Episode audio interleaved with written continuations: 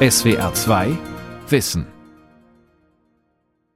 Mit dem Thema So revolutioniert digitale Technik den Film am Mikrofon Ralf Kaspari. Man kann heute mittels künstlicher Intelligenz Albert Einstein im Film wieder zum Leben erwecken. Man kann ganze Landschaften mittels Computer kreieren, man kann neue Charaktere und Geschichten erschaffen, die es so noch nicht gab, und man kann auf völlig neue Weise Filme produzieren. Die digitale Technik eröffnet visuellen Medien neue Möglichkeiten und sie macht den Weg frei zu einer nachhaltigen Filmproduktion. Darüber habe ich im Science Talk mit Volker Helzle von der Filmakademie Baden-Württemberg gesprochen. Hallo, Herr Helzle, schön, dass Sie da sind. Hallo, danke für die Einladung.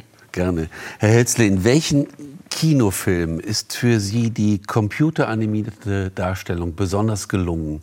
Zwei Beispiele bitte, zwei Beispiele. weil ich glaube, Sie können mehr als zwei nennen, aber Zwei also der seltsame Fall des Benjamin Button ähm, ist so ein Film, wo ich finde, dass das ganz besonders äh, glaubhaft äh, gelungen ist. Und der Gollum in den Herr der Ringe-Filmen, das wären, glaube ich, die beiden Beispiele, die, die mir sofort ähm, in den Sinn kommen. Okay, Benjamin Button, Brad Pitt spielt genau, die Hauptrolle. Ja. Er spielt einen Menschen, der, der umgekehrt altert. Der kommt genau. als, als alter Greis auf ja, die Welt. Ja und wird praktisch. Jünger, je älter er wird. Ja. Äh, genau. Und das ist computeranimiert, also die Maske. Also die ähm, gealterte Maske ist ähm, äh, computeranimiert und eben, ähm, wie ich finde, auch in den ganzen Emotionen, die transportiert werden, sehr überzeugend und glaubhaft und ähm, ein tolles Beispiel für ein filmisches Werk, das natürlich nur auf diese Art und Weise möglich ist bringt ja auch eine ganz neue filmische Herausforderung mit sich, weil man kann jetzt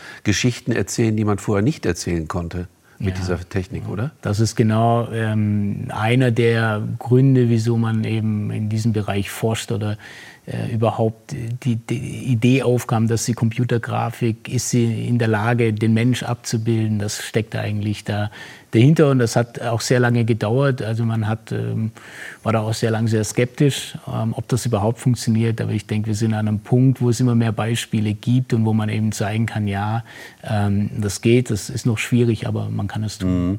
Ja. Ähm, was heißt denn eigentlich genau, man hat diesen Brad Pitt, diesen Schauspieler, verschiedene Masken äh, aufgesetzt, sage ich jetzt ja. mal, mit der Computertechnik. Wie ging das genau?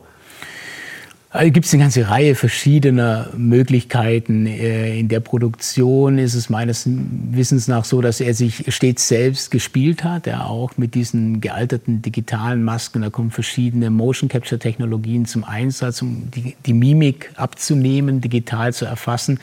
Und dann brauche ich eben Computergrafikmodelle, die äh, den gealterten ähm, Schauspieler eben darstellen und die kann ich dann ähm, aufwendig ähm, nachanimieren mit den Bewegungsdaten und dann so inszenieren, dass es eben zusammenpasst. Ja. Okay, also nochmal noch mal ganz einfach erklärt. Brad Pitt spielt diese verschiedenen Rollen, diese verschiedenen mhm. Altersepochen. Ja. Die Kamera nimmt ihn auf und, und dann kann man seine Mimik seine Augen im Computer speichern und das mit verschiedenen Masken versehen. Ich mit Hilfe, ja. Masken in Anführungsstrichen. Digital, das ist eine gute Bezeichnung, eine digitale Maske. Ja. Also es gibt eine ganze Reihe von Programmen und Systemen, die da ineinander greifen und verschiedene Ebenen, die aufeinander aufbauen, so würde ich es am besten äh, erklären. Und ähm, am Schluss bekomme ich ein computergeneriertes Bild, das sozusagen auf das original gedrehte Bild, wo ja nur der Kopf ausgetauscht werden soll, mhm. äh, draufpasst und kann das dann kombinieren. Man hat es fast nicht gemerkt, finde ich, in diesem Film. Das ist ja genau, was so äh, faszinierend genial. daran ist. Ja. Ja. Es hat aber, muss ich dazu sagen, einen entscheidenden Vorteil auch dieser Herangehensweise. Niemand weiß genau, wie Brad Pitt als Greis oder als alter Mann aussehen wird. Wir haben also auch keine Referenz, wo wir sagen können, ja, Moment, aber es sieht ja anders aus oder der Ausdruck äh, kommt ihm nicht gleich. Ne? Und deswegen bewegt man sich hier ein bisschen in einem Raum, der im kollektiven, in der kollektiven Wahrnehmung nicht belegt ist durch Bilder oder durch eine Referenz, wo man sagen kann, aber es war doch anders. Und ich glaube, das ist ein großer Faktor, der zum Gro also ich zumindest in meinem Freundes- oder Bekanntenkreis äh, wird dieser Film auch sehr wohlwollend wahrgenommen für ein sehr gutes Beispiel. Ja, das, was Sie ansprechen, bedeutet ja auch ein, ein großes Quantum an künstlerischer Freiheit, die man dann hat. Man muss sich dann sozusagen nicht festlegen oder wird ja. nicht gemessen an einer Realität. Ja, genau. Ne? Ja, ja, das ist natürlich schon ein Vorteil. Gut, Sie erforschen, wie man, ich sage es jetzt mal laienhaft, digitale Technik im Film anwenden kann. Genau, also ja. stimmt das? Habe ich richtig das so? Ja, es ist äh, im weitesten Sinn angewandte Forschung, weil bei uns alles sehr projektbezogen ist und eben auch ähm, immer irgendwo eine Anwendung mit sich bringen sollte im Idealfall. Aber es geht um viele Technologien oder ähm, zum Teil auch um Technologien, die erst am Aufstreben sind. Das Thema der digitalen Darsteller wurde bereits vor meiner Zeit an, am Animationsinstitut der Filmakademie er, erforscht. Und ich bin nächstes Jahr 20 Jahre dort. Ja. Und wenn man mal überlegt, also als wir angefangen haben damals vor 20 Jahren, war das nämlich noch genauso, dass eigentlich auch sehr namhafte Persönlichkeiten aus dem Bereich mit großer Skepsis gesagt haben, Vorsicht, das wird niemals gehen und das ähm, ist gar nicht möglich. Und ähm, der Mensch ähm, kann so genau die Mimik erfassen und erkennen, ähm, dass ein Computerabbild das niemals schaffen wird. Na. Und 20 Jahre später ist es eigentlich fast schon ähm, ja, in großen Produktionen nicht mehr, es ist mehr üblich geworden, sagen wir mal. Also gut, wir reden jetzt über digitale Darsteller. Darsteller, genau, ja. ja. Und Sie sagen, das ist im Filmgeschäft üblich geworden, fast schon? Ähm, ja, naja, also, üblich. Es ist eine Budgetfrage, natürlich, klar. Aber kostet viel Geld. Es kostet natürlich. nach wie vor viel Geld, wobei auch da kann man schon als Tendenz sagen, dass eben durch künstliche Intelligenz sich äh, die Möglichkeit bietet, hier kosteneffektiver zu arbeiten. Das ist aber in gewisser Weise eine andere Vorgehensweise. Also man macht kein geometrisches Modell. Es ist auch ein Modell, aber das basiert wirklich nur auf den ähm, einzelnen Pixeln einer Abbildung und ähm, kann damit schon tolle Sachen machen, aber man braucht eine sehr umfangreiche Datenbasis, um diese KI zu füttern.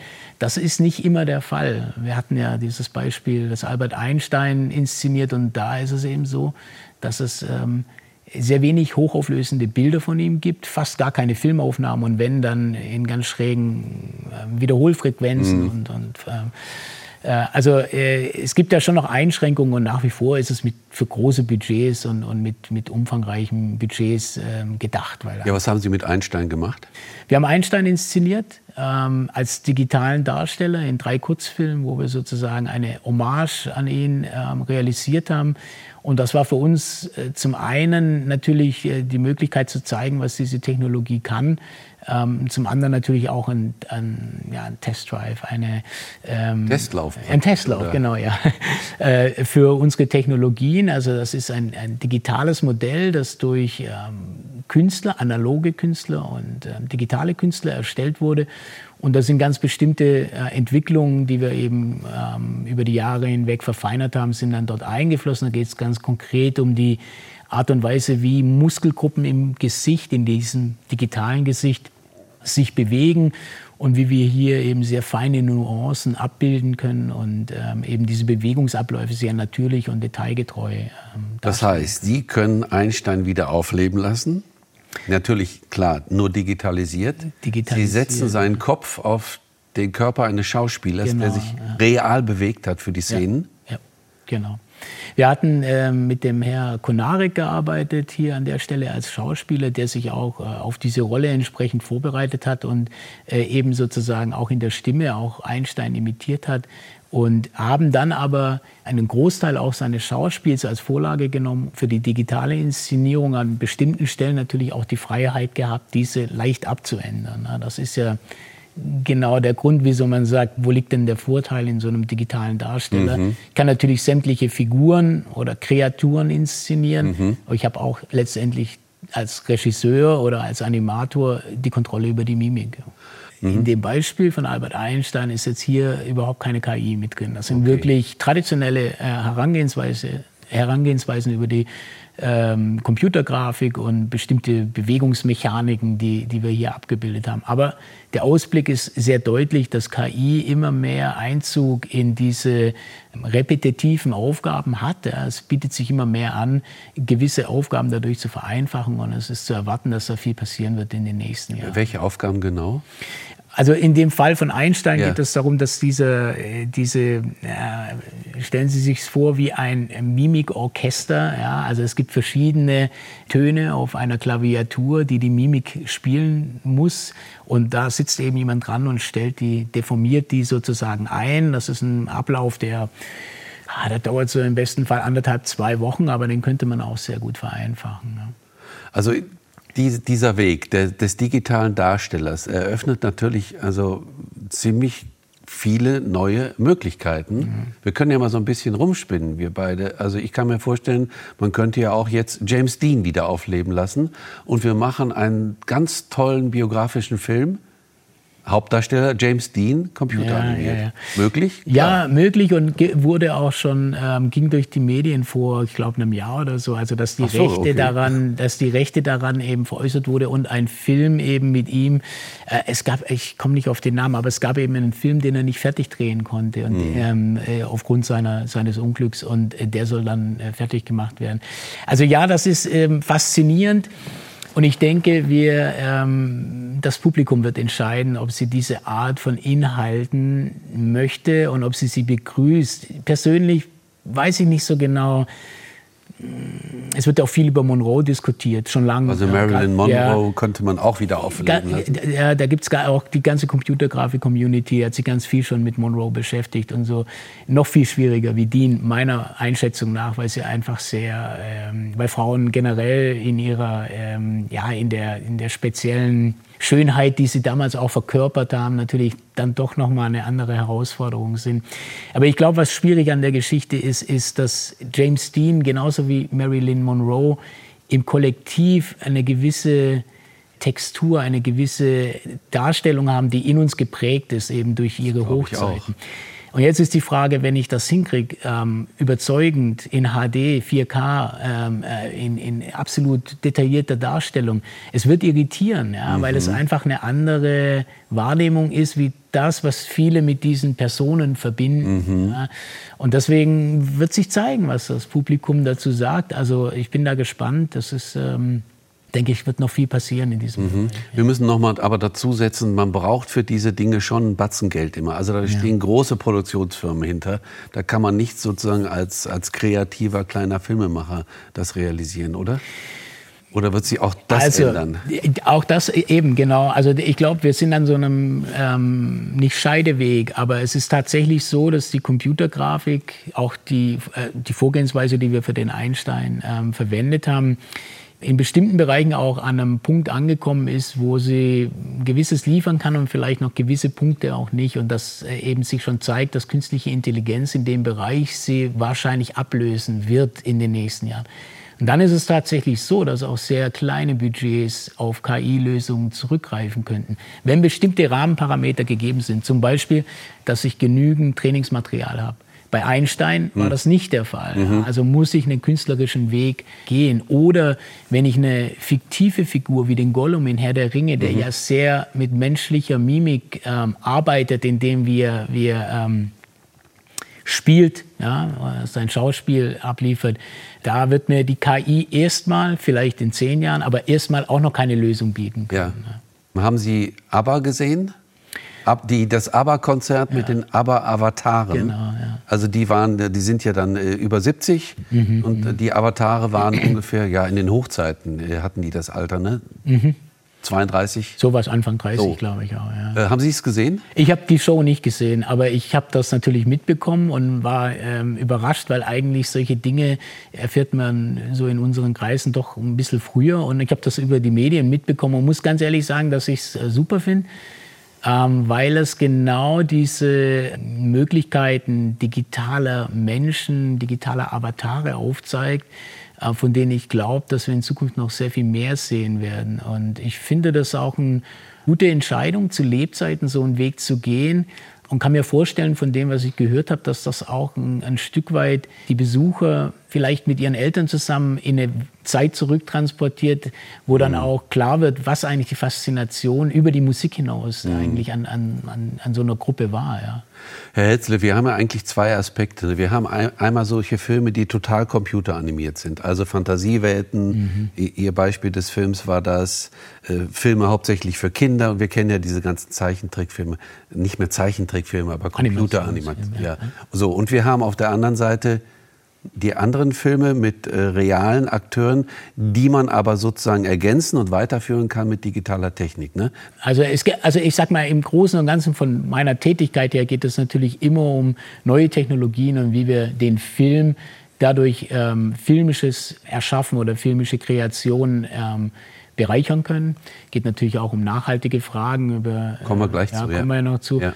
Um, ähm, aber es, es, findet auch zunehmend eine Verschmelzung von, jetzt nennen wir es filmische Inhalte und Inhalte, die vielleicht rein virtuell nicht mehr unbedingt ein Animationsfilm sind. Das kann auf einer virtuellen Plattform ablaufen, in Videospielen. Das müssen Sie nochmal anschaulich erklären. Ja, das ja, ja. Jetzt nicht so ganz naja, es ist ja schon so, dass äh, heutzutage nicht mehr unbedingt jetzt, wenn es um einen Film geht, mhm. nicht mehr nur in dem Film gedacht wird, sondern es wird eher in der Welt gedacht und wie man diese Welt Ach so, ähm, ja. Wie man diese Welt beleben und mit verschiedenen, auf verschiedenen Medienebenen bespielen kann. Ja. Das ist zum Beispiel eine Übung bei uns im Studium, im dritten Jahr. Da kommen die Studierenden ins Projektstudium zu uns und bekommen als Aufgabe eben eine IP, also eine, äh, eine eigene Welt, äh, inhaltliche Welt zu definieren, die zum einen ein Film oder eine, ein Spiel oder eine VR-Experience sein kann. Kommt aber aus der gleichen Idee raus, ist visuell auch ähnlich oder identisch. Und das zeichnet sich eben schon ab, dass wir auch ähm, natürlich hier äh, sinnvollerweise in mehreren Ebenen denken der medialen Auswertung. Und viele der Technologien, die jetzt den Weg in den Film finden, kommen eben auch aus der Spieleindustrie. Ja, das wäre genau meine Frage. Wird der Film zunehmend geprägt durch die Spieleästhetik?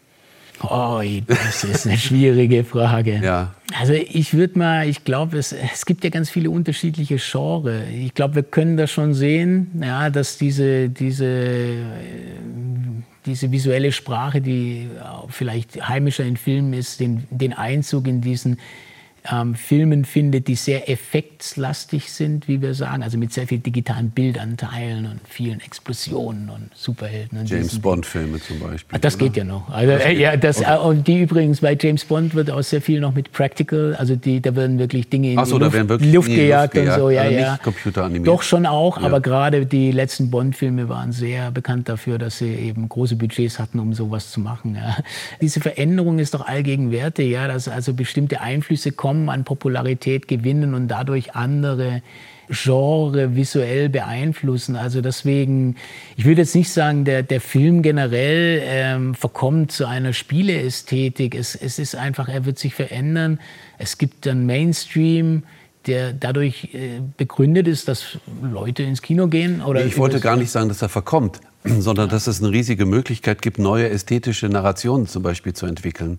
Also es gibt, gibt keine Beschränkung. Ne? Kann jede, kann Geschichte jede Geschichte kann erzählt werden, es ist eine Frage des Budgets. Ja. Ja, jede es wär, Geschichte. Es wäre jetzt eine philosophische Frage ja. von mir. Wenn ich jede Geschichte erzählen kann, als wenn ich als Regisseur die Gelegenheit habe, alles zu erzählen, was ich will, ist das nicht eine, ein Hemmschuh für die Kreativität? Brauche ich als, für den kreativen Prozess nicht immer Grenzen des Materials sozusagen? Also das würde ich verneinen, nein, okay. weil, weil einfach äh, gucken wir uns doch die Science-Fiction-Literatur an. Ähm, die lässt sich ja auch nicht in irgendwelche, äh, auf irgendwelche Zwänge ein und beschäftigt sich zum mhm. Teil mit, mit äh, Szenarien, die 50, 60 Jahre in der äh, Zukunft liegen und dann hm. plötzlich ähm, holt es einen ein und man, man merkt, hoppla, das hat alles schon mal jemand gedacht. Ja. Also, nö, würde ich nicht nö. sagen. Okay, sehen Sie entspannt. Ja, ganz entspannt. Gut, also auf der einen Seite können wir jetzt den digitalen Darsteller in den Film einbauen, auf der anderen Seite haben wir wahrscheinlich solche Möglichkeiten, also Sie haben es ja angedeutet, Bombenexplosionen kann man natürlich leicht computeranimiert machen. Das braucht man nicht real zu machen. Ja. Man kann Szenen in der realen Umwelt mhm. digital ähm, aufnehmen oder also ich muss nicht mehr mit einem Auto durch eine Stadt fahren, um eine bestimmte Autoszene genau, aufzunehmen, ja, ja. sondern ich kann es digital mhm. machen. Mhm. Ja, also das ist, äh, wir auch hier ist eine große Veränderung ähm, im Gang gerade.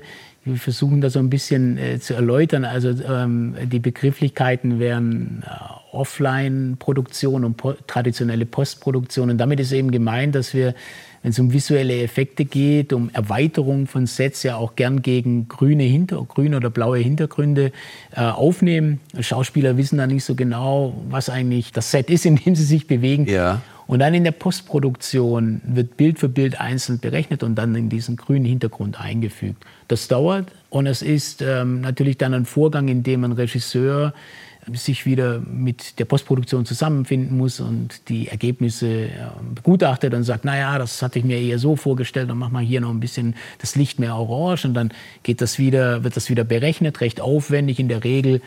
Ein Bild, so Standardwert ist zwischen 30 und 40 Minuten, geht aber auch mal auf zwei Stunden. Also ich, Sie, Sie stellen einen Schauspieler ins Studio und Sie können den so inszenieren mit der Computertechnik, dass der im Sonnenlicht steht oder beim Sonnenuntergang agiert. Genau. Das ist, da, da, ne? das ist aber so. der, der Standard. Das ist schon Standard? Genau.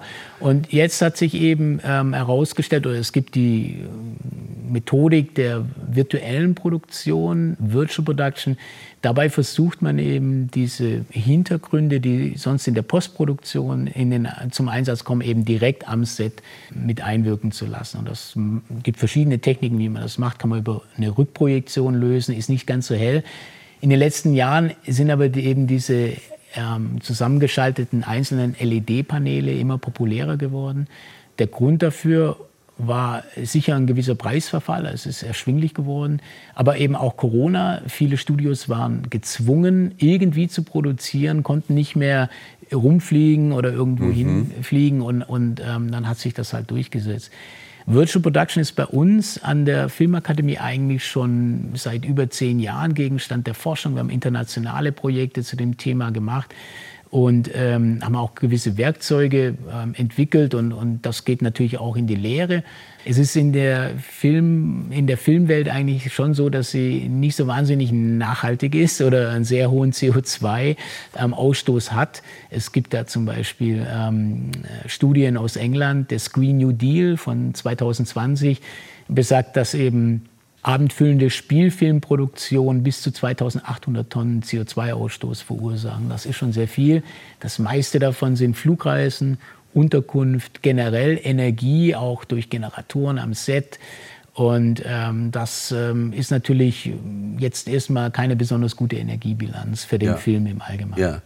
Okay, jetzt sind wir bei dem Thema ich sag mal, grüne Filmproduktion. Ja, das ja, spielt alles zusammen. Das, das spielt, das alles, spielt zusammen. alles, zusammen. Die digitale Technik genau. hilft sozusagen, ja. diese Art der nachhaltigen Filmproduktion zu realisieren. Das ist ja schon mal sehr interessant, ne? Das war genau die Frage, mit der wir uns beschäftigt genau. haben. Also erstmal also, kann man Folgendes sagen zu der virtuellen Produktion als, als Verfahren. Ich habe natürlich die Möglichkeit, diese ganzen Flugreisen ein Stück weit ähm, zu reduzieren. In, wenn, wenn, es gelingt, ein, ein Set, ein, ein, äh, eine Lokalität, wo ich drehen möchte, zu digitalisieren ja. und ins Studio zu bringen. Ja. Dadurch kann ich eben schon mal. Also ich brauche nicht den Marktplatz in Lissabon, wo ich alle hinfliegen muss, ja. sondern inszeniere das im Studio. Genau, das ja? ist möglich. Ja, es hat vielleicht auch ein paar Einschränkungen, aber erstmal geht das mit, mit sozusagen allen Lokalitäten.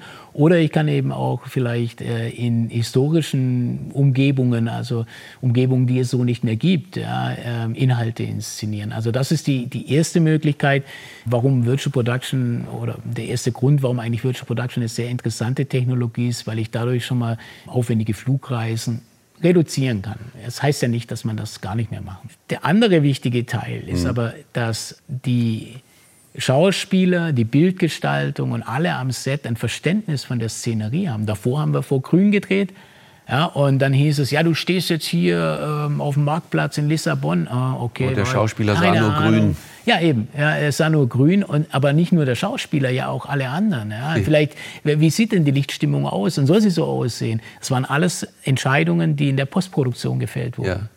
Und die kann man jetzt eben direkt in die Produktion bringen. Das heißt aber auch ein sehr großen Aufwand in der, ja, die Abläufe sind wirklich anders. Es verschiebt sich von der Postproduktion in die Vorproduktion und es sind auch andere Tools. In der Regel eben ähm, Technologien, die stärker aus der Spieleindustrie kommen. Ja. Äh, auch da eben äh, wieder der Link dazu. Also das sind die, die zwei Dinge. Und jetzt stellte sich die große Frage für uns, der wir äh, Anfang des Jahres nachgegangen sind, wo stehen wir denn da in der Energiebilanz? Also mhm. wenn wir jetzt eine virtuelle Produktion mhm. fahren. Mhm. Was verbraucht die? Was verbraucht die ja. und was haben wir für einen Verbrauch in der vergleichbaren Produktion über äh, ja. die traditionelle Postproduktion. Das haben wir ausgerechnet und sind ähm, selber ein bisschen erstaunt gewesen. Also es lassen sich äh, ungefähr zwei Drittel durch äh, virtuelle Produktionsverfahren einsparen. Zwei Drittel vom Zwei Drittel. Also die Offline-Produktion hatte 5000 Kilowattstunden Gesamt so, Endbudget. Energiebilanz. Praktisch. Energiebilanz und äh, wir hatten 1600 Kilowattstunden für die virtuelle Produktion. Das ist schon, ähm, war, war für uns auch erstaunlich. Ist aber nicht so äh, verwunderlich, weil tatsächlich, ich hatte es ja äh, beschrieben, aber vielleicht nochmal für, genau, um es nochmal ja. noch ein bisschen ja. aus oder, oder es äh, einfach zu verstehen. Ja, genau. Also in der, in der Offline-Produktion ist es eben so, jedes Bild wird einzeln berechnet. Jetzt hat man einen Verbund aus Computern und dann schickt man sozusagen den Auftrag los, macht ihr mal und dann springen die alle an. Und dann dauert das halt so sechs, sieben, acht Stunden und dann sind die Bilder auch da. Aber klar, es, ist, es sind x Rechner, die dort äh, Wärme produzieren. Und äh, in der virtuellen Produktion ist es eben so, dass da auch ähm, sehr leistungsfähige Rechner eingesetzt werden, aber die haben halt zwei große Grafikkarten oder es können dann auch zwei Rechner mit vier Grafikkarten sein. Dennoch, es ist, ähm, die Gesamtbilanz zeigt einfach, dass es sehr viel effizienter sein kann. Ja. Also Sie beschreiten praktisch einen Weg, wie man in Zukunft nachhaltiger produzieren könnte.